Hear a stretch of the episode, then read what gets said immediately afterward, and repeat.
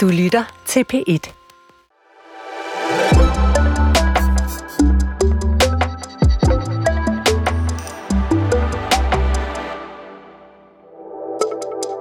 Lune biler, onde robotter og rummad på tube. Nu kan enmandsdroner være din næste taxa, en velfærdsrobot, din gamle farmors mest kærlige sosu, og det kan faktisk godt lade sig gøre i dag at sætte tænderne i en ribeye-bøf, der aldrig nogensinde har siddet på en ko. Fremtiden på B1 er nysgerrig på alt det her nye. For den fremtid lige om lidt, hvor alle de opfindelser, tanker og teknologier, der stikker næsen frem i de her år, er en del af vores hverdag. I dag skal vi tale om fremtidens museum. Vi lægger som sædvanligt for med at høre, hvad den kunstige intelligens, eller chatbotten ChatGPT, får ud af det, når vi beder den om at skrive et scenarium om fremtidens museum. I år 2123 har museet gennemgået en bemærkelsesværdig transformation, der har revolutioneret både dets formål og oplevelsesrammerne for besøgende. Museet har ikke blot overlevet tidens tand, men det har trivet ved at gentænke sig selv som et levende kulturelt centrum. Museets fysiske bygning har undergået en komplet forvandling. De traditionelle udstillingsrum er blevet erstattet af bølgende, organisk designede strukturer, der smelter sammen med omgivelserne og udnytter bæredygtige materialer. Disse dynamiske rum er ikke længere stillestående, men ændrer sig i takt med kunstnerens temaer og udstillinger. Væggene er nu digitale skærme, der kan vise alt fra klassiske malerier til virtuelle verdener. Museet har omfavnet interaktivitet som en central del af besøgsoplevelsen, Kunstværkerne er ikke længere begrænset til statiske genstande, men er i stedet levende og foranderlige. Besøgende kan interagere med kunstværker ved hjælp af højteknologiske enheder som holografiske briller, der giver dem mulighed for at gå ind i malerier eller skulpturer og udforske dem i 3D. Kunstnere arbejder også tæt sammen med ingeniører og programmører for at skabe kunstværker, der reagerer i realtid på besøgendes bevægelser, tanker og følelser. Gitte Ørskov, øh, bliver du glad, når du hører det her scenario? Både og, vil jeg sige. Øh, på den ene side, så lyder det faktisk næsten som øh, den Laurie Anderson-udstilling, vi lige har lukket på museet, øh, som netop var en udstilling med øh, virtual reality-verden, man kunne gå ind i, og installationer, der bevægede sig, og skulpturer, der begyndte at tale til en. Så den er, den er faktisk øh, meget, mere, øh, meget mere relevant, end, end, øh, end, end man lige skulle tro. Det, der så bekymrer mig lidt i det, det er jo det her med, at øh, at, ligesom, at alt er op, altså alt, alle genstande er opløst. Ja. Øhm, effekt, altså i går gik jeg ind i øh, et rum, hvor vi er ved at installere kunst til vores næste udstilling, og så fire malerier, der hang ved sådan hinanden, og jeg blev bare altså fuldstændig bjergtaget af det. Jeg har set de her billeder reproduceret tusindvis af gange, men jeg stod foran dem, så gjorde de noget ved mig. Og det kan den, den digitale oplevelse ikke erstatte. Hvad er det for en udstilling, I har under opbygning lige nu? Det er apropos en øh, meget, meget spændende udstilling, hvor den amerikanske kunstner Rassie Johnson, han øh, har fået til opgave at interagere med vores samling. Så han viser både sin egen ting, og så iscenesætter han hele vores samling. Så lige nu er han ved at hænge øh, værker op på sådan noget øh, gridnet, øh, så man kan se bagsiden af den. Altså hovedværker fra vores samling af Pollock og så videre. Der kan man simpelthen se, hvad malerne de gjorde med deres bagsider. Nej, hvor interessant. Vi skal ja. nok få præsenteret dig, øh, og hvor det her øh, meget spændende, øh, den her meget spændende udstilling øh, er hen lige om et øjeblik. Jane Møllenberg, vi skal også øh, lige høre fra dig. Når du hører det her scenarium, som ChatGPT har skrevet til os, er der så noget i det, hvor du tænker, det håber jeg, del med ikke kommer til at ske? Altså, jeg er som Gitte jo øh, forelsket i genstandene og øh, værdsætter genstandenes magi. Så jeg savner lidt øh, historie og øh, noget meget konkret genstandsorienteret, men øh, jeg synes faktisk ikke, at ChatGPT er særlig visionær. Nej. Fordi jeg tror måske, at ChatGPT skulle til at gå en tur på museum, for rigtig meget af det, der bliver beskrevet, det er faktisk det, man øh, kan opleve øh, alle mulige mange steder øh, allerede nu. Man behøver ikke øh, transformere sig 100 år frem i tiden, fordi alt det, der bliver beskrevet, det er jo faktisk noget, der, og som Gitte også peger på, øh, allerede finder sted i et eller andet omfang. Jeg noterede mig, at at, øh, at, at ChatGPT beskrev de fysiske rammer som nogen, der var bølgende og organiske. Mm. Jeg tænker, øh, altså har Gittes gamle museum skabt af Alvar Altro eller Ordopgård? Øh, øh, det, det har vi jo i forvejen. Så jeg savner faktisk lidt flyvehøjde. ChatGPT er meget dygtig til at fremskrive teknologi, og så når det kommer til hele det sociologiske aspekt, er måske endda også øh, kunst og, øh, og, og, og det, vi har som rammer øh, til at vise Og det relationelle, øh, synes jeg heller ikke øh, er så enormt skrevet frem i ja. ChatGPT's øh, våde drøm om 21-23. Det kan være, at vi kan være bedre til at problemformulere for ChatGPT. Det kommer vi til at, øh, at, at udfordre hinanden på i slutningen af programmet. Lad os lige få præsenteret jer ordentligt. Øh, det var jo dig, Gitte Ørskov, øh, museumsdirektør for Moderna Museet i, øh, i Stockholm, vi hørte til at starte med, og som har den her interessante øh, udstilling på vej med Russell Johnson, øh, som, øh, som interagerer med, øh, med jeres permanente udstilling. Tidligere i øvrigt også øh, direktør for, øh, for kunsten, øh, eller Museum of Modern Art, øh, i Aalborg. Øh, hvis vi lige skal sådan gå lidt overordnet til, øh, til Moderna, hvad, hvad er drivkraften mm. øh, på, på det museum? Altså, vores, øh, vores primære drivkraft, det øh, er at engagere mennesker Øhm, og det er en ny vision, vi har skrevet frem. Et manifest kalder vi det, hvor øh, kunsten kommer, kan man sige, i, i anden række. Mm. Og det er jo lidt øh, polemisk at, at gøre det, fordi vi tror på, at kunsten har betydning for mennesker. Det er simpelthen vores drivkraft.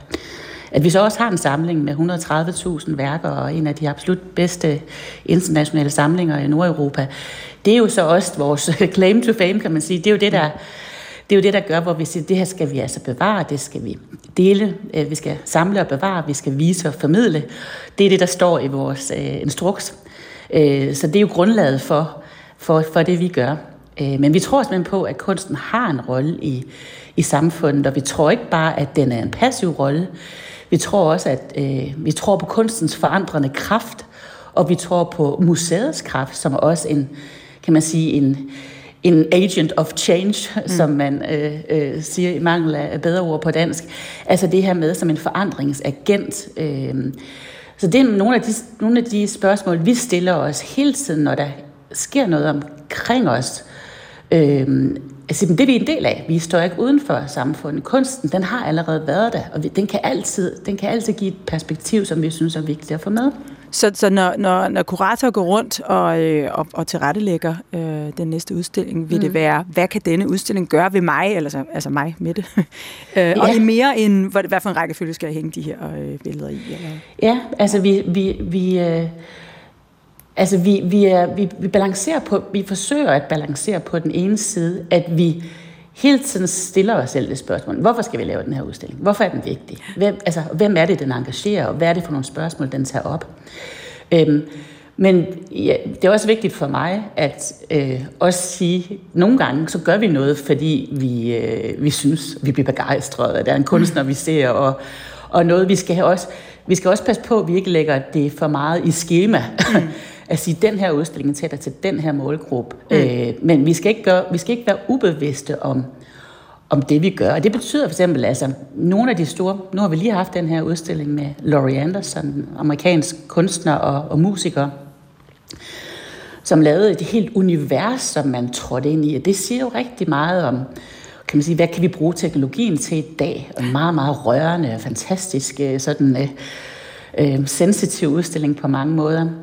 Øh, og hvor nu, hvor vi så har Rassi Johnson ind, som i hans kunst betaler, øh, eller behandler meget af det her, øh, hvad, hvad vil det sige at stå uden for den hvide kunsthistorie, selv som sort kunstner, ja. og hvordan kan det kaste et blik på den kunsthistorie, vi har i vores samling. Øh, og det er jo noget af det, som vi synes er sindssygt spændende, og der optager rigtig mange, og også unge mennesker i, i Sverige i dag, som føler sig uden for, uden for den kanon, øh, øh, som flertallet har. Ja. Hvad rører dig, når du går på museum? Det er, øh, det er mange ting. Øh, jeg er en forfærdelig museumsgænger, fordi jeg, jeg, jeg, jeg, jeg går alt for hurtigt igennem. Jeg ser på, hvordan de har sat skilte op og sådan noget. Ikke? en rigtig så, museumsdirektør. ja, jeg sådan, øh, øh, øh, går meget professionelt på museum. Ja. Men jeg synes, det der, altså, øh, altså, det der rører mig også professionelt, det er jo, når jeg ser, at Altså, et kunstværk kan jo røre mig stærkt. Ja. Øh, men det kan det sådan set også gøre, når jeg står på et atelier ja. hos en kunstner. Ja. eller når jeg står på magasinet og ser det. Men det, der rører mig, det er, når jeg kan sådan se, at der er simpelthen, der er simpelthen kæde om, at man har gjort sig umage, og man taler ikke ned til folk, og man formidler værket på et, et, et kan man sige, værdigt og, øh, og ordentligt og øh, dialogsøgende sæt, der gør, at vores publikum, de tager noget med sig. Det rører mig. Altså, jeg, når, jeg, når jeg møder et engageret publikum, eller fik en mail her forleden fra en bekendt, der sagde, min søn på 22, han sagde altså, at det der møde med Laurie Anderson, det der værk, det, det vil ændre hans liv. Det bliver jeg så meget berørt af. Ja. Så, så det er det, det, der rører mig. Det er der, som du selv forsøger at gøre, altså at engagere øh, mm. dem, der, der nu øh, kommer der. Ja. Jane Møllenberg, vi skal også øh, have, have præsenteret dig. Øh, senest du øh, har jo været på mange forskellige museer, museer øh, også forskellige typer af museer i virkeligheden. Det kan vi lige vende tilbage til. Øh, men senest, øh, nemlig fra 15, allerede inden det nogensinde åbnede, øh, og, og til tidligere i år øh, på Enigma, som er øh, Museum for Post, Tele og Kommunikation, og som jeg vil tillade mig at, at sige, det er nærmest eller på mange måder kan man sige, det er dit museum, for du har faktisk øh, bygget det op. Du, øh, du, du har simpelthen øh, etableret det, og var direktør for det, inden det nogensinde øh, blev etableret og var åbnet. Øh, hvorfor er det vigtigt at, at, øh, at udstille vores historie for post, tele og kommunikation? Øh, for nu at starte bagfra, kommunikation, øh, som er det, museet handler mest om. Ja. Øh, kommunikation er jo alt det, vi gør, når vi øh, interagerer med hinanden, øh, hvad enten vi gør det i skrift eller i tale. Øh, det er også øh, kommunikation, når vi bliver ramt af noget, som vi ikke har bedt om.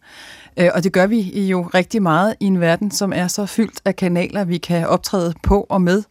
Øh, og det er jo øh, i sig selv en interessant præmis, øh, og måske noget af det, der er årsagen til, at vi føler, at øh, accelerationshastigheden i vores verden er så voldsom og vild, mm. øh, fordi der hele tiden er nogen, der rækker ud efter vores opmærksomhed.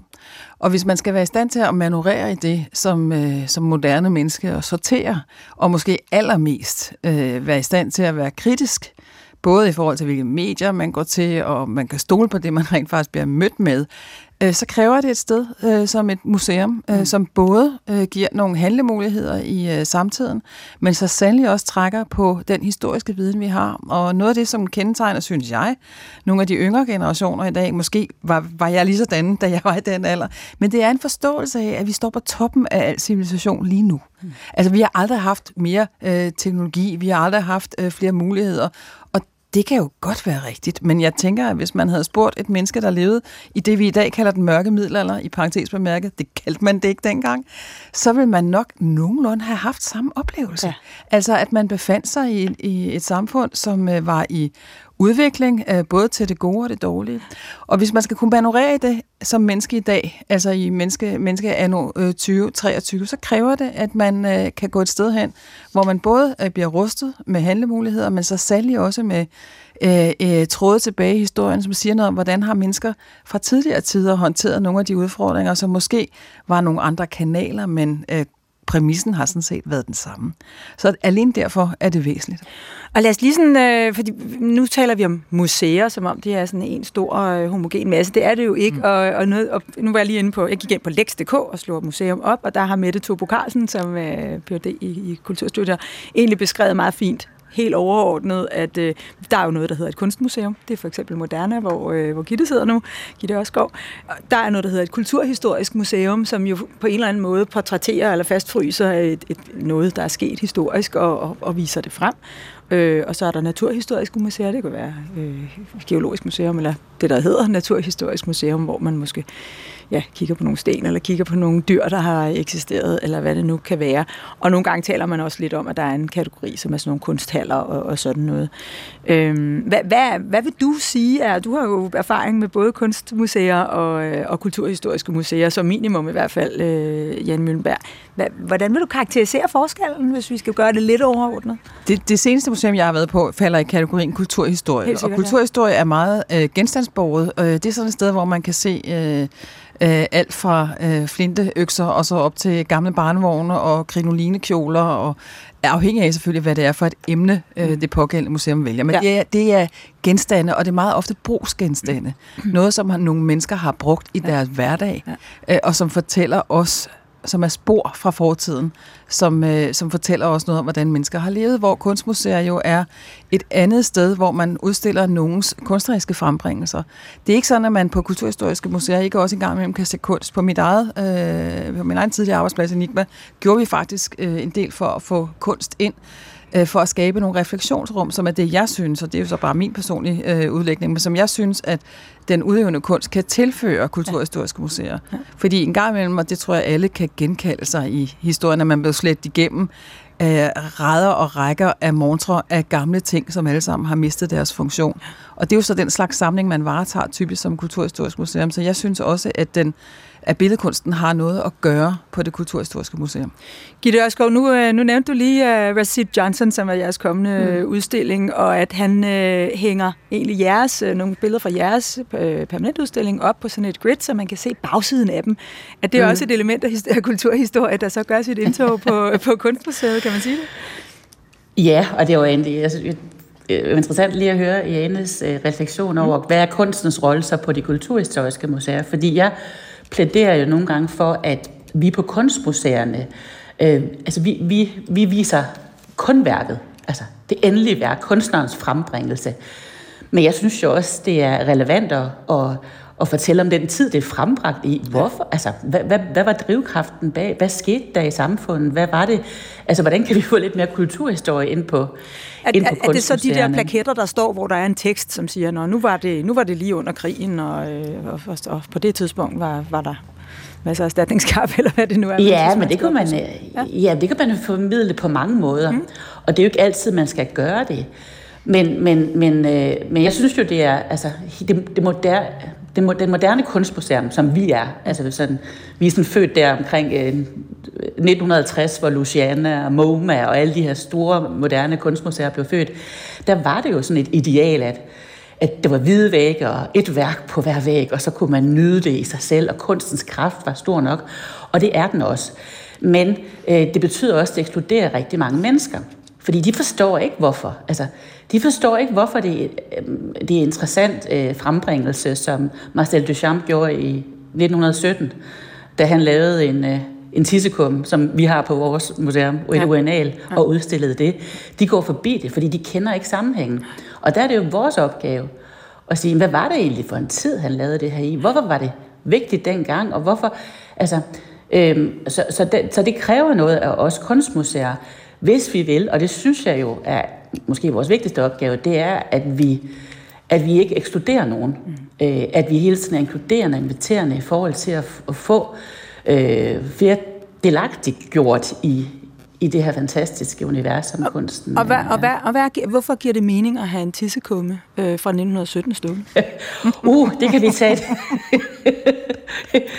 det kan vi tage et helt program op, vil jeg sige. Øh, koncept Så langt svar må du love mig, du ikke giver. Fødsel. Øh, øh, nej, men, men det handler det jo, øh, kan man sige, om, at, øh, at kunsten bevæger sig væk fra, øh, at, at det sådan er håndens kraft. Altså, at det er hånden jo bedre du er til at male et maleri, jo bedre kunst er det. Der, det er vi jo længst forbi i, i 1917. Der var man jo begyndt at male abstrakt, og man var begyndt at, at se verden på en ny måde. Øhm, og, og det så at sige, nu er det faktisk konceptet, det er tanken, det, det er det, det, det, det er tænkningen bag værket. Øh, der er ikke noget originalt kunstværk her. Øh, sådan kort sagt, kan ja. man sige. Ikke? Ja. Men den er jo, det, er jo, det, er, det, er, det er jo noget, som er, folk synes stadigvæk i dag, øh, altså i dag synes det er meget, meget kunst er noget pjat, og det er provokationer og sådan noget. Og så får vi sådan en lidt, synes jeg, sådan en lidt, åh, træls debat, ikke? Fordi mm. så handler det bare om, at kunst det er noget, vi ikke forstår, og mm. det er også noget, mm. det er også noget, som, øh, som skal være så præsentiøst og sådan noget. Og det, det, det, den debat går medierne ofte meget på, og jeg vil meget gerne åbne for en helt anden debat, nemlig om, hvad er det til kunsten kan tilføre. Mm. Men, hvis, hvis vi nu tager den her, øh, det her som et eksempel, at, at, at her har vi øh, en, en ny måde at forholde sig til, hvad det er, kunsten egentlig laver. Altså når man siger, okay, det her handler ikke om at, at, at, at male et meget smukt portræt, der ligner den, som man maler, hvis vi nu kigger mm. endnu længere tilbage. Nu har vi noget helt andet håndenskraft. Jan Møllenberg, hvad fortæller det os om, hvordan ja, egentlig kunsten, men måske også museers rolle har forandret sig? Jamen, jeg synes, når Gitte og jeg øh, begge trækker på smilebåndet med lyd på, øh, når du nævner øh, Duchamps øh, urinal, så er det jo fordi, for os, der er kunsthistorikere, er det jo sådan et markant værk i kunsthistorien, og øh, et værk, som også i dag øh, stadig afføder en diskussion om, hvem der bestemmer, hvad der er kunst. Mm. Og det er jo en super interessant diskussion, i tråd med det, Gitte siger, at tage fordi der er rigtig mange mennesker, som, øh, som øh, ikke har fundet ud af, hvor meget glæde der er at hente i kunsten endnu øh, og som netop stiller sig selv det spørgsmål. Ikke bare, når de ser øh, tissekuppen, men så meget andet øh, kunst. Øh, så det siger jo noget om kunstens evne til også at skabe samtaler og rum for, for, for debat og måske især polariserede synspunkter, øh, fordi det kan man sagtens få, øh, når man står foran sådan et værk. Så det, mm. det synes jeg siger meget om museets rolle, også i øh, vores samtid, men måske også i fremtiden. Mm. At de værker, som har den fortællekraft i boende, øh, kan bruges som afsæt for nogle rigtig væsentlige samtaler mm. øh, i vores brede fællesskab. Mm. Men jeg ved, at I øh, altså på øh, Enigma har haft ret meget inddragelse. Altså, I, I har jo i meget vid udstrækning forsøgt at ramme unge mennesker, mm. som ikke altid er en nem øh, gruppe mm. at komme i kontakt med, når det gælder museer i det hele taget i bred forstand. Og I har også talt med dem. Ja, vi har jo prøvet at spørge til, ja. før vi, vi har jo været i den ret øh, fantastiske situation, at vi har skabt et nyt museum. Mm. Og det vil sige, at vi har, øh, vi har kunnet tilrettelægge øh, de tilbud, vi vil lave, sammen med vores målgrupper mm. i højere grad end, det kan man selvfølgelig også, hvis man laver en udstilling, men vi har ligesom lavet både huset og øh, det, der skal være i det. Og øh, noget, af det, vi har gjort i, noget af det, vi har gjort i forhold til den målgruppe, du beskriver, som, som du har helt ret i, vi alle sammen drømmer om at få ind, og som vi, tror jeg, mange af os har svært ved at ramme, er jo at prøve at spørge til, hvad er det egentlig, I savner? Øh, og øh, er der nogle perspektiver i det, som kunst- og kulturhistorie repræsenterer, som I tænker, I kunne have glæde af at få inddraget, eller få mere viden om. Og hvad siger de så? De siger, viden hvad vejer faktisk tungt. Mm. Uh, altså det med at, uh, at, at få lov til at starte på, uh, på relativt nul, og så komme ind og blive klogere gennem besøget. Mm. Så siger de, det er måske heller ikke så overraskende for dem af os, der beskæftiger os med museer til daglig, at det betyder rigtig meget, at de gør det i en social setting. Altså de gør det sammen med andre, og har en rar oplevelse. En rar oplevelse, det skal man ikke øh, tage fejl af. Det handler ikke om at være enige. Det handler ikke om, at man skal gå ind og så ligesom klappe hinanden på skuldrene og befinde sig i en eller anden fysisk filterboble, hvor vi alle sammen synes det samme, at rød er en smuk farve.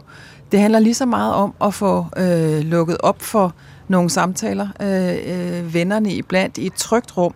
Og jeg tror, ja, det hvor man ikke står og føler sig dum præcis, eller sat af. Eller klædt af ja. på forhånd, eller at trappen op til museet bare er for lang, fordi man tror, at studenter hun skal trykke ret kraftigt, før man kan komme ind. Ikke? Sådan er, er det ikke, og jeg vil bare hilse at sige fra, på vegne af alle mine gode kollegaer derude, at der er så meget god formidling på danske museer, så alle ved at våge kan få glæde af at gå på museum, uanset øh, forudsætninger. Mm. Men da, når det så er sagt i forhold til de unge, så fylder det også noget for dem, at de har nogle rum, som er deres egne. Ja.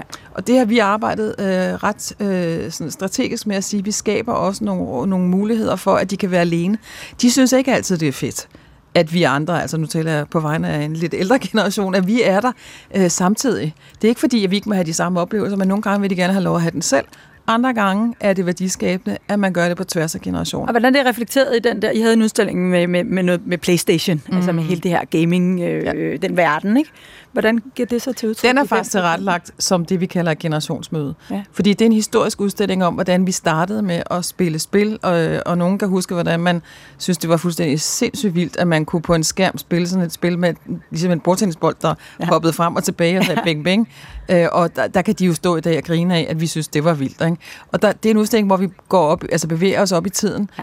og der er mulighed for, at man skiftes til at være eksperter.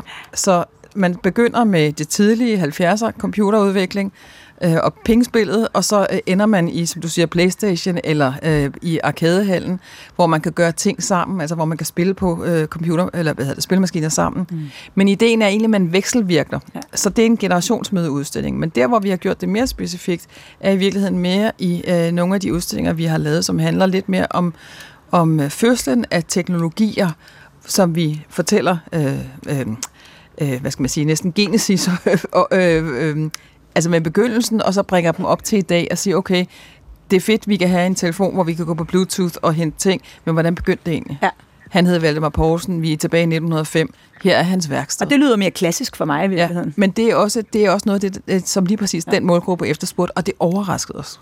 Det er jo, så, så, så, så det er ikke, fordi vi nødvendigvis går bort fra den der altså klassiske, her startede det, her er, og her er en drejeskivetelefon, og, eller her er den Nej. der, hvor man skal Det er jo genstandenes og så magi. videre. Ja, lige det er præcis. genstandens magi. Den tror vi på. Den tror jeg, alle museumsmennesker tror på. Mm. Og det er derfor, at ChatGPT'ens beskrivelse måske øh, gør os en lille smule irriteret. Ikke? Ja. Fordi vi, vi er jo varetager af kulturhistorien, kulturarven øh, igennem genstanden.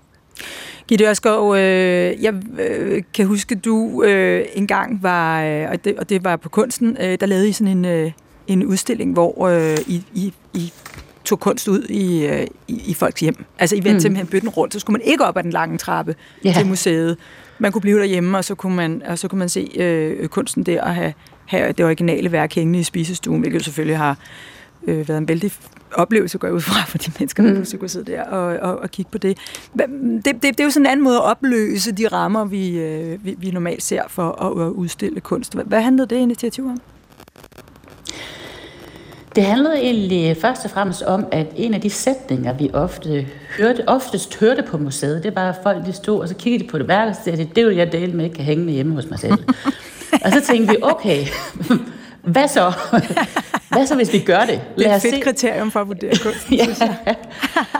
øhm, og så annoncerede vi efter familie sammen med, sammen, sammen med Danmarks Radio. Vi lavede det på DR2, øh, en programserie på tre, der hedder Kunsten flytter ind, og fik øh, kontakt med tre familier i Nordjylland. Øh, og så var vi ude hos familierne og snakkede med dem, og øh, altså det var sådan, det var ikke bare, at vi kom ligesom, med vores kunst. Øh, og så var de med os på magasin, øh, og så havde vi sådan en, apropos dialog, øh, som Jane var inde på tidligere, altså virkelig sådan en dialog om, hvad, hvad kunst er, øh, og hvad, de, hvad der rørte dem, og hvad der provokerede dem, og, og så videre. Og så hængte vi jo simpelthen bare, altså så tog vi jo store, store Ville Øreskov plastikskulpturer inde i, inde i en stue, og vi havde en øh, Picasso hængende ude i køkkenet, og så åbnede vi det for publikum. Uh, så det var en tre, tre dages udstilling med fanisering, og, og så kom publikum ind. Og det var simpelthen en fantastisk fin oplevelse. Du, ring, du ringer bare, hvis vi du har havde- manglet et sted at hænge en Picasso i tre dages tid. det var der rigtig mange, der, der sagde, øh, sagde til mig, fordi de tænkte sådan, ej, lidt lækker udsmykning. Ja. Men, men øh, vi valgte bevidst faktisk også nogle øh, familier, som stillede spørgsmålstegn ved Ja. ja. kunsten, og måske ikke var så familiære med at komme på kunstmuseum. Og de mennesker, der kom, det var jo, det var jo naboer, det var folk fra byen og, og så videre, og vi havde en helt anden snak.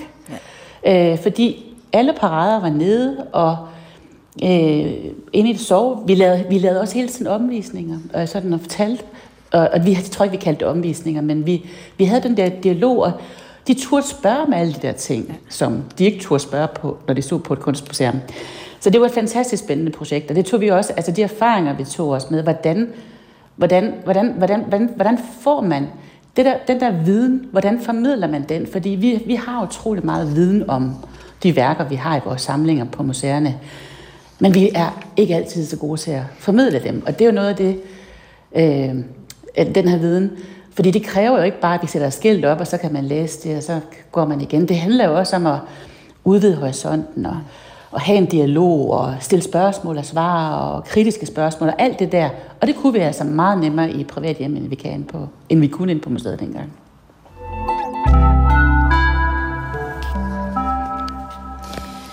Vi er taget på øh, Fremtidens Museum i dag i øh, Fremtiden på øh, P1, og mine gæster er Gitte Ørskov, museumsdirektør for Moderna i Stockholm, og Jane Møllenberg, som er tidligere direktør for Enigma, som er kommunikationsmuseet, der ligger på Østerbro i København.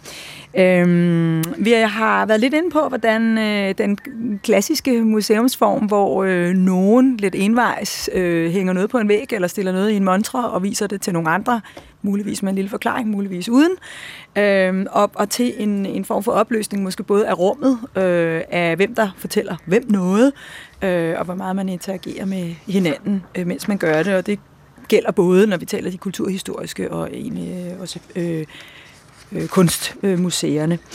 Øhm, et andet element, vi har berørt kort, er, hvordan teknologi ligesom øh, har gjort sit indtog, både i, øh, på kunstmuseer og, øh, og, og i kunsten i det hele taget, men, men, men i det hele taget i museumsverdenen. Vi har øh, talt med øh, kunstneren øh, Ida Kvetni, øh, forud for i dag. En hybridkunstner kalder hun sig selv, øh, som øh, gennem digitale teknologier blander øh, malerier med virtuelle skabninger og øh, skulpturer, så det, det hele bliver sådan en ja, mærkelig augmented øh, oplevelse på en eller anden måde. Altså der kommer et ekstra lag på, på det, vi normalt op, øh, oplever som virkeligheden, eller ligefrem en virtuel virkelighed. Øh, I 2022 lavede hun værket øh, Hermes øh, hos øh, Statens Museum for Kunst, SMK, SMK Opens øh, hedder det, som genskabte de græske statuer, som, øh, som står der. Lad os lige prøve at høre, øh, hvad det gik ud på. Jeg prøver ligesom at implementere de her meget klassiske kunstformer med nye teknologier. Og det vil sige, at jeg i den ene hånd har en klump ler, og i den anden hånd har jeg en VR-controller. Og der er ikke noget modsætningsforhold mellem de to kunstmedier for mig.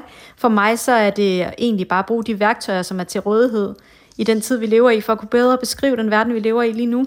Jamen det bidrager til, altså når man ligesom bliver sådan en, en brobygger, eller hvad skal man sige, en lygtebærer, for at få noget af det her gamle, øh, hvad skal man sige, mere, mere traditionelle ting, som poesi og lær og keramik og maleri, og løfte ind i de her digitale sfærer, altså det gør jo, at man bliver ved med at gentænke vores fortællinger, gentænke den, det menneskelige, hvad skal man sige, det essentielle ved at være menneske, og der, der synes jeg i hvert fald meget at det projekt, jeg har lavet med, med SMK Open, hvor jeg ligesom har genfortolket de her græske og romerske statuer, og ligesom taget dem ind i mit VR-studie, arbejdet videre på dem. Nogle manglede en arm, nogle manglede en næse, så har jeg ligesom som sådan en anden bandagist, ligesom givet dem et nyt liv, og givet dem animationer, og givet dem farver, for ligesom at lade dem transcendere tiderne og kulturerne, og retholde dem, og skabe dem relevante igen for mennesker gang på gang, fordi kunst er jo en måde at opleve verden på, og, og uden, altså en, en urationel måde at, at se, se vores historie på. Ja, og så helt konkret, hvordan det er, hun har gjort, skal vi også lige øh, høre hende forklare, det kommer her. Jamen altså, mine værker, de transcenderer ligesom arkitekturen, og hvad skal man sige, altså dem kan du både opleve på et museum eller et udstillingssted, men du kan også tage dem med dig. Og på den måde, så, øh, så tager du kunsten med dig, men hvis jeg skal fysisk skal forklare, hvordan det kunne være, så kunne det være, at man havde for eksempel en, en fysisk øh, gipsskulptur, der stod, og så havde man en QR ved siden af, som man scannede øh, med sin mobiltelefon eller sin tablet, og pludselig så øh, kom kunsten derhen, hvor folk også er, og det er jo på skærmene, og det er de digitale rum, men i en helt ny version, i en animeret version, i en farvet version, i en, i en form for ny, øh, hvad skal man sige, opdateret mm. hybrid mm. version. Og på den måde, så kan det også ligesom skabe nogle nye samtaler om det, vi står på skuldrene af, både kunstnerisk, men også historisk. Ja, altså, jeg kan egentlig godt forstå, at ChatGPT kommer til at lyde lidt bedaget, fordi jeg synes jo, det her lyder ret fremtidsagtigt, at, at kunsten på den måde lige pludselig bevæger sig rundt, både der, hvor jeg er på min skærm, og i byrummet og alt muligt andet. Hvad, hvad, hvad tænker du om den her øh, kunstform, Janne Mølmer? Øh, jeg synes, den er interessant, øh, og øh, øh, at det er helt forudsigeligt, at vi ser øh, kunstnere øh, arbejde øh, mm. med, med den slags teknologier. Øh, Ida Kvetnis værker er også øh, en kvalitet, som gør, at det er spændende, og, mm. og noget af det, som jeg har været nervøs for, sådan hvis du har spurgt mig for 10 år siden, er nemlig om jeg vil blive berørt på samme måde, som Gitte beskrev, hun blev af nogle af de værker, som hun er heldig at have sin varetægt i, på Moderne Museet. Det bliver jeg faktisk også, når jeg mm. ser øh, noget af den kunst, som bliver frembragt i dag. Så, så der er ingen tvivl om, at det lægger til, mm. og det bliver en del af den kunsthistorie, vi kommer til at skrive om vores tid. Mm. Øh, så, så jeg synes, det er spændende. Mm. Er det, øh, er, det, er det en af fremtidens måder at, øh, at, at, at bevæge den kunst, der allerede er, Gitte Osgaard?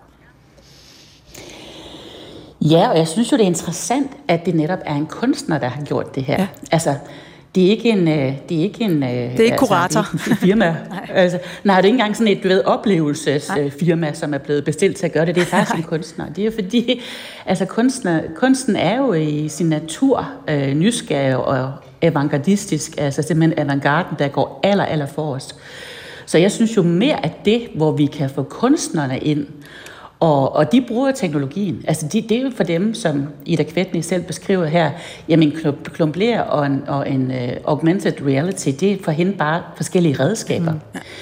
Øhm, der hvor jeg øh, måske er øh, der hvor jeg måske er lidt mere øh, bedaget, det er når det gælder de her store øh, øh, der, det er meget populært med sådan nogle Van Gogh experience og Monet experience, hvor du går ind man har filmet noget, filmet de her værker, og så går mm. du ind i sådan et oplevelsesunivers, hvor du, hvor du er tæt på dem.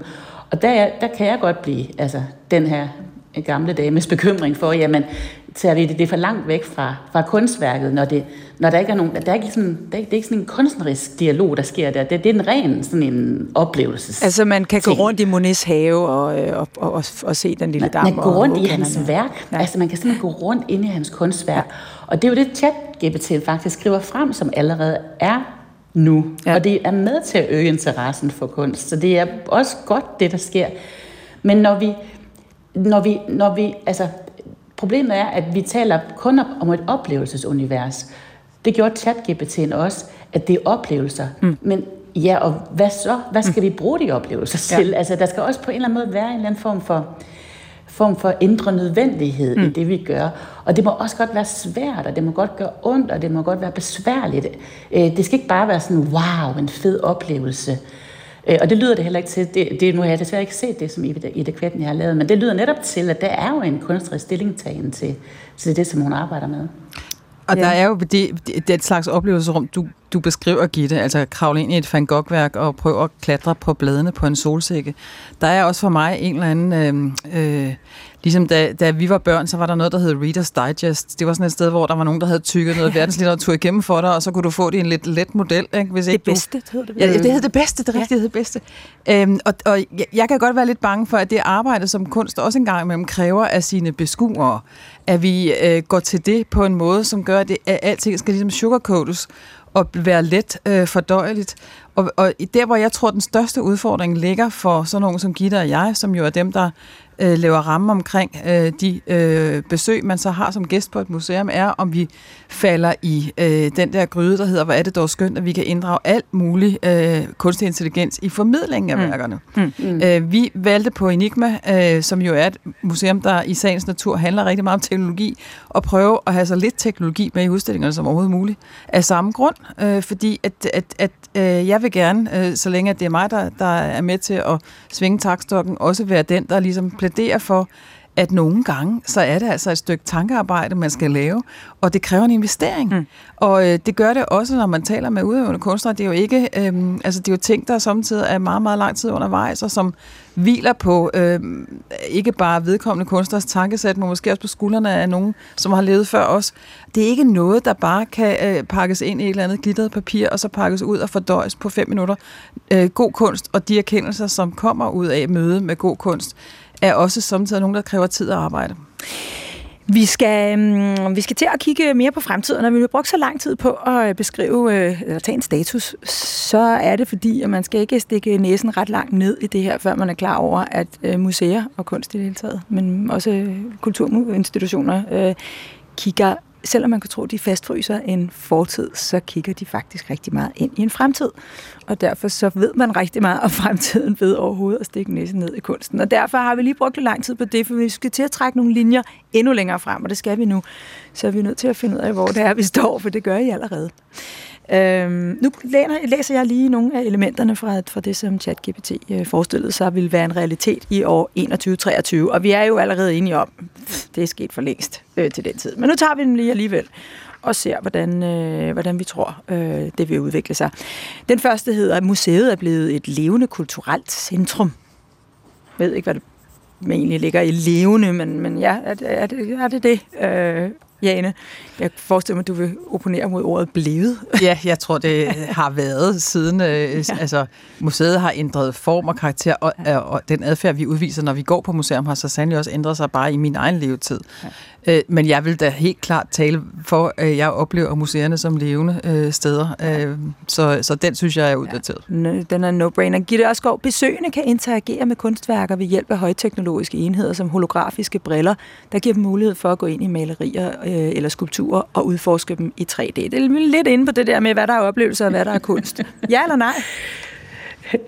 Øh, nej, det tror jeg faktisk ikke, man gør i fremtiden, fordi det gør man allerede nu. Mm.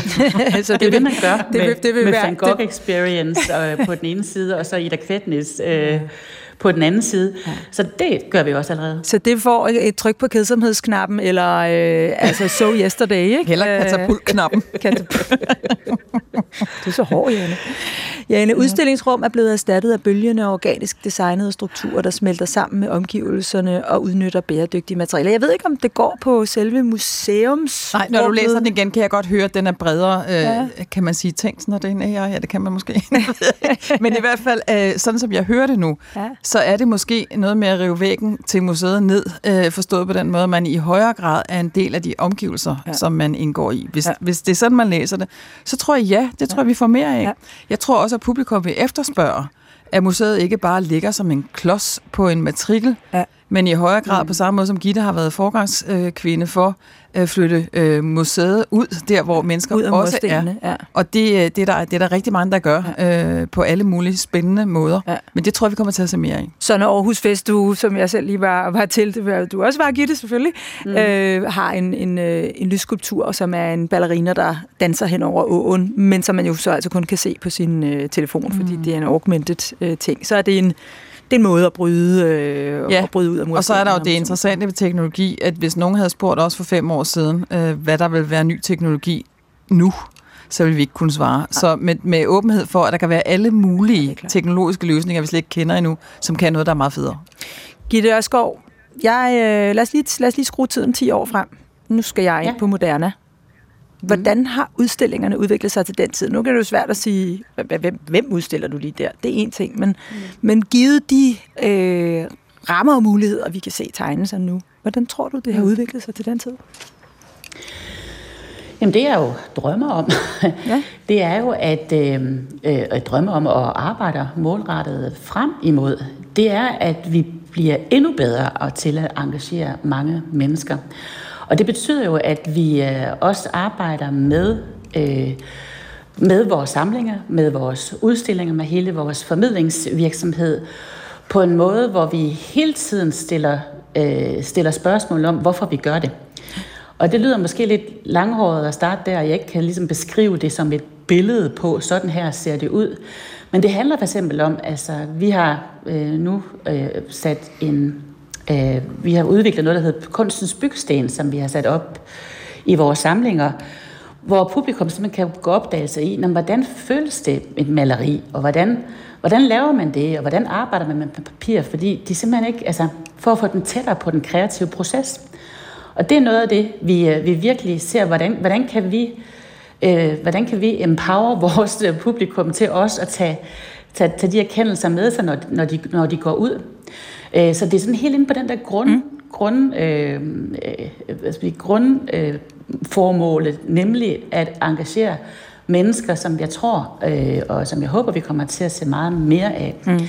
Så tror jeg så også, at, altså, øh, at de her store samfundsspørgsmål, altså klimaspørgsmålet, øh, verdenssituationen, altså alt det her, som vi taler om i radioen og på tv og aviserne, det taler vi også om, om meget mere på museerne. Det tror jeg. Jeg kan se tendensen, og vi gør det selv. Vi tager de store samfundsspørgsmål op, og der er en interesse for det. Ja. Hvor foregår det? Nu så var vi lige inde på, at man måske trækker det ud af, af det der, den der klassiske museumsbygning. Hvor, hvor Jamen, det øh, vi gør det lige nu. Altså lige nu, lige nu har vi lige startet premiere i sidste uge på uh, samtaler, kunstsamtaler med kunstnere på Maria-torget. Mm øh, som vi gør. Øh, som er et, tor- et torv i Stockholm? I, et torv i Stockholm, hvor der er mange hjemløse. Og øh, hvor vi arbejder med en organisation, der arbejder med hjemløse, øh, for at fuldstændig flytte os ud i en mm. helt anden sammenhæng. Mm. Øh, og det skaber en helt anden... Altså, vi, vi kommer ikke bare der som gæster, vi gør det jo sammen med de mennesker, der er derude. Og det er sådan nogle møder, som er ekstremt værdifulde for os, og forhåbentlig også for dem. Ja, Møllenberg, nu, nu taler vi sådan meget interaktion og interaktion øh, mellem mennesker for at engagere mennesker. Mm, hvordan tror du, man i fremtiden vil øh, interagere med, med selve værket, der udstilles? Øh, det, det, altså jeg tror stadigvæk, øh, fordi jeg jo tror på værkernes magi. Øh, jeg tror stadigvæk, man kommer til at stå øh, samtidig foran et værk, som hænger på en væg. Altså, det, ligesom man gør foran Mona Lisa, ja. og næsten ikke kan se, fordi der er så mange, der står. Det kan være, at vi gør lige præcis det ja. på andre måder, men jeg tror stadigvæk og håber, ja. at øh, vi udstiller genstande i museums ramme, mm. Også. Mm. Så den interaktion tror jeg kommer til at foregå, men jeg tror også, at man vil se et, øh, en lidt anderledes, og måske en lille smule mere, man, kunne man våge at kalde det aktivistisk tilgang mm. til det at øh, tematisere af sine samlinger og lave særudstillinger, som i højere og højere grad øh, lægger øh, arm med nogle af de store spørgsmål, som engagerer mennesker, mm. og som, øh, fordi vi lever i en tid, vi øh, har travlt med at fortælle hinanden, altså krisebesat, mm. også kræver en øh, stillingtagen, som, øh, som, som kunstens rum kan give. Ja. Vi skal, øh, vi, skal have, øh, vi skal have lavet et bedre scenarium. Vi skal have lavet et sjovere, synes jeg, scenarium. Øh, altså, det vil sige, at vi skal stille en bedre opgave til ChatGPT, sådan at, øh, at den kan beskrive et museum i år 2123, som det måske faktisk øh, ser ud, og, og ikke et, altså, så den ikke bare beskriver et museum, som det faktisk ser ud i dag. Øh, hvad, hvad, hvad kommer ChatGPT øh, til at, at opleve i år 2123, som vi skal have den til at, at flikke sammen i, i et lille scenarium? Jane, hvad vil du føde ind i Jeg vil i den grad øh, bede den om at tage øh, hensyn til øh, øh, menneskers behov for at gøre noget med hinanden i kunsten mm. og kulturens rum. Mm. Det vil jeg synes var vigtigt, øh, fordi det for det første det, vi ved, øh, at folk øh, efterspørger og gør. Altså gøre noget, altså helt taktilt, altså øh, skal man, skal man have stå og, og pille ved værkerne? Det kunne det være, men også dem, at eller? tænke i højere grad på, når vi tilrettelægger vores museumsbesøg, øh, både som dem, der producerer, altså sådan nogen som Gitte og jeg, eller øh, når man kommer som gæst, at man øh, glæder sig til en social oplevelse. At det her er noget, som man øh, værdsætter på lige fod med at sidde til en middag med gode venner. Øh, fordi det er der, man har de samtaler, man husker, det er der, man har de, man veksler de blikke, som gør, at man føler sig forbundne. Ja. Øh, alle kender det, når man øh, har været i teateret og kommer til, når man går ud og står i kø der for at få sin frakke, at man lige fanger nogens øjne. Måske endda mennesker, man ikke kender. Ja. Men fordi vi har været sammen om en oplevelse, som har sat sig, ja. så er det det, vi tager med os. Det vil jeg gerne have, man tager med, øh, eller ChatGPT tager med i sine overvejelser. Hvad vil du føde ind i ChatGPT, Gitte Ørskov? Ja, nu tog Jane jo mit på. Undskyld. Sådan er det med Jane. ja. Nej, fordi, øh, fordi øh, øh, undersøgelser viser jo, at, øh, og der er vi ret specielle, både i Danmark og i Sverige, at øh, vi er de mennesker i hele Europa, som går mest på museum sammen. Altså, det er yderst sjældent, man går alene på, på museum.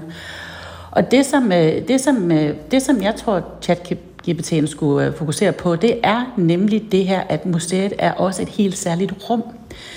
Øhm, og når vi kuraterer øh, på museerne, så kuraterer vi ikke bare en udstilling, vi kuraterer også en helhedsoplevelse for vores publikum. Jeg læste en anden, anden undersøgelse, som øh, nogle danske forskere har lavet for nylig, der havde spurgt folk, hvad de gik på museum for.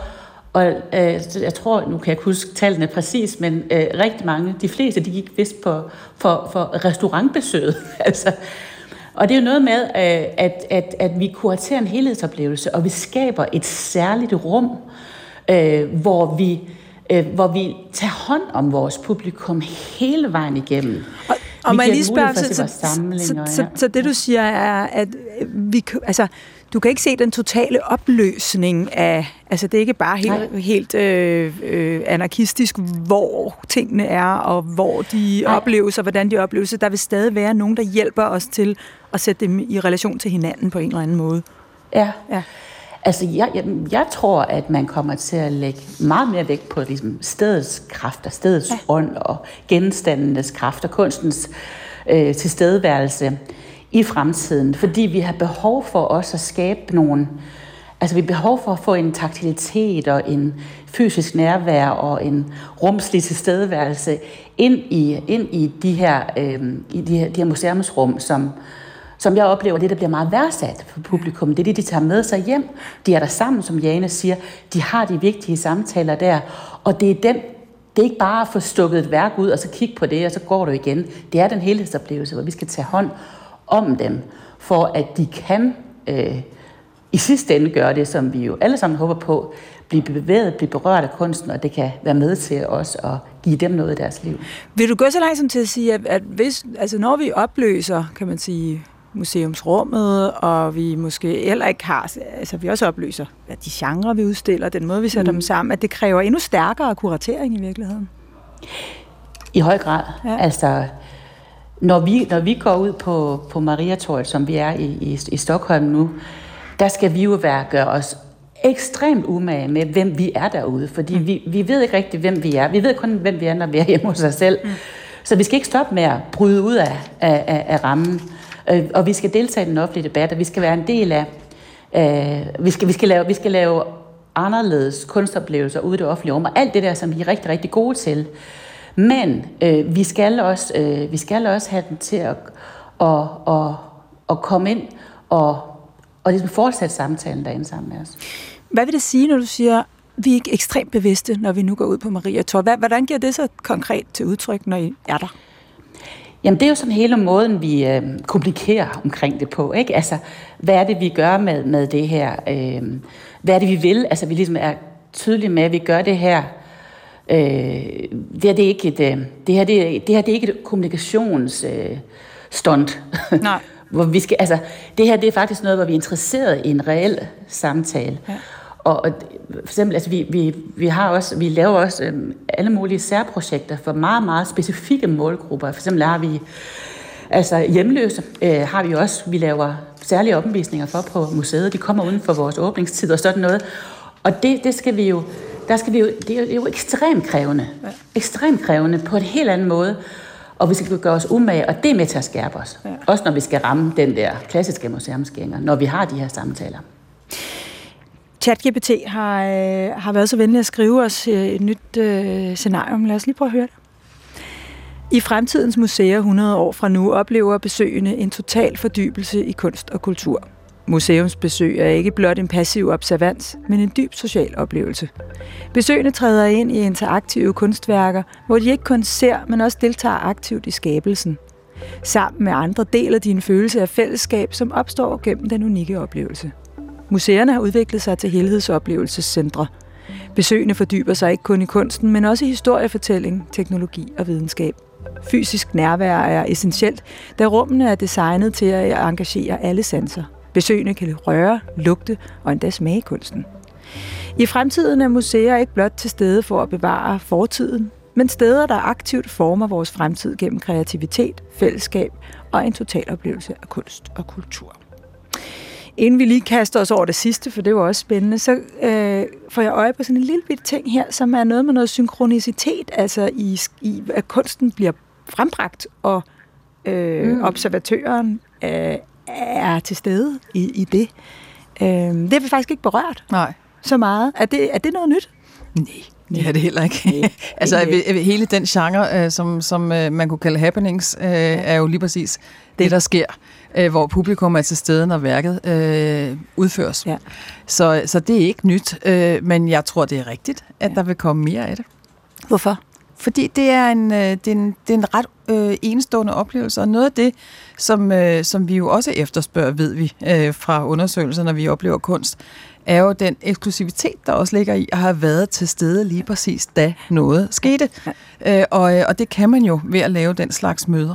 Det er klart, og ligesom vi ser, at live-oplevelsen på altså andre former for kunst, musik for eksempel... Vi så det jo rigtig meget under corona, ikke? Altså, hvor vi blev så udfordret af, at øh, og alle mulige dygtige af vores kollegaer i kulturverdenen mm. lavede oplevelser, som blev digitalt formidlet, men vi kunne jo også hurtigt blive enige om, at det var ikke helt det samme at sidde hjemme i sofaen og se Svanesøen, som hvis man bevæger sig ind på det kongelige teater. Det må man sige. Gitte Ørskov, hvad hæfter du der ved det her nye scenarie? Åh, oh, jeg glæder mig. Gør du jeg det? synes, Nå, det, var... Øh, ja, fordi jeg synes, der hvor det adskilte sig fra det første, det var, det, det, det var jo, at det her handlede det om, øh, om noget rigtigt. hvor det andet handlede egentlig også bare om en, en, sådan en lidt udvendig æstetisk oplevelse, som jeg hørte det første scenarie. Det her, det handlede om fællesskab, det handlede om dialog, det handlede om viden, det handlede om tilstedeværelse, det handlede om samvær. Og det er jo, øh, det er jo nogle af de, øh, kan man sige, det er jo nogle af de øh, værdier, som, øh, som jeg oplever, at vi på museerne allerede nu er meget, meget bevidste om, hvordan vi tager det her øh, øh med os. Altså vores publikum er ikke bare sådan en eller anden passiv masse, der skal, der skal læse skilt, og så, så går de ud og er glade og lykkelige mennesker. Vi forstår faktisk, at, at det er mennesker, der kommer ind, og som, øh, som vi skal gøre os umage over for. Det synes jeg faktisk, det lød til, at, øh, at vi gør i fremtiden. Mm. Jane Møllenberg, hvad hæfter du der ved her? Altså, glæder du dig også til at gå på det her Fremtidens Museum? Ja, selvom jeg jo nok ikke må sige, at jeg regner med at leve i 21-23, så tror jeg meget, det der, der bliver beskrevet, det er noget, vi kommer til at se øh, øh, allerede om kort tid. Ja. Øh, en ting, jeg noterede mig, som, som havde ændret sig, det var fokus på det relationelle. Det var jeg glad for at ja. se. Og øh, så synes jeg, at... Øh, Øh, altså, det er jo altid interessant at spå om, om fremtiden, øh, men øh, som vi også godt ved, så er der altid et, øh, en vis portion af det ubekendte, som kommer til at samtidig være det, der i virkeligheden er det mest dominerende. Og det skal der jo også være plads til. Og til sidst vil jeg bare sige, at jeg, jeg savner lidt, at vi også fortalte om, at grunden til, at vi kan tillade os at indtage sådan en position øh, som øh, samfundsinstitution, øh, er jo, at vi nyder øh, befolkningens tillid. Ja. I modsætning til så mange andre steder i samfundet, så er kulturinstitutioner faktisk nogle af dem, der har højst tillid blandt befolkningen. Så det vil sige, at det vi byder dem, er noget, man regner med er sandt. Mm. Og noget, man kan, man kan stole på. Og det synes jeg faktisk er en ret væsentlig pointe i en verden, hvor jeg tror, at der bliver behov for, at man deklarerer ret tydeligt, at det her er noget, som man kan tage for gode varer. Mm. Gitte Ørskov, øh, den øh, udstilling, som, øh, som du går og, øh, og planlægger nu, øh, hvor Wesley Johnson øh, interagerer med, med den øh, permanente udstilling, øh, hvordan, hvordan matcher den ind i, øh, i de her fremtidsscenarier, vi, vi kigger på nu? Ja. Det gør den, øh, det gør den faktisk utrolig godt, fordi øh, Wesley Johnson har, øh, har øh, kurateret udstillingen som... Øh, øh, syv rum og en have, kalder han det. Ja. Så hvert rum, du går ind i, er, øh, så er det et, en stue eller et soveværelse. Og i et af rummene, der er der bygget en kæmpe mæssig seng, hvor man ligger der og ser kunsten. Ja, så, så man kan sige, at der er virkelig fokus på, hvordan også, øh, også øh, vores publikum vil opleve kunsten, og, og ligesom rive lidt tæppet væk under dem, så de så de møder kunsten med øh, paraderne lidt mere nede, øh, og på en anden og mere sådan familiær måde. Og så hvornår, synes, hvornår, er det, den for, hvornår er det den for, øh, at den åbner? Den åbner her den 30. september, så vi er, vi er fuld gang. Jeg var lige oppe og ligge i sengen i går for at prøve at ligge der. Kunsten er ikke kommet op på væggen endnu, men det bliver fantastisk. Så vil jeg opfordre, Æh, så, så vil jeg opfordre folk til at uh, tage en, uh, en tur ja. til Stockholm og komme på Moderna uh, efter den uh, 30. Jeg vil også reklamere for, at man kan opleve Ida Kvetnis udstilling, som hedder Handmade. Det kan man i Aarhus hos Charlotte Få Gallery. Jeg vil også sige, at jeg godt kunne have talt med jer om det her i en time mere, men vi har ikke mere tid i dag. Så tusind tak, fordi I øh, ville være med, øh, Gitte Ørskov og øh, Jane Møllenberg. Det var en fornøjelse. Og så øh, vil jeg øh, selvfølgelig sige som sædvanligt, at øh, I har lyttet til Fremtiden på P1, øh, hvor vi var på besøg på Fremtidens Museum. Programmet var tilrettelagt af Nikolaj Dupont og Asta Åholm og produceret af Beam Audio Agency. Jeg hedder stadigvæk Mette Valsted Vestergaard på Genhør.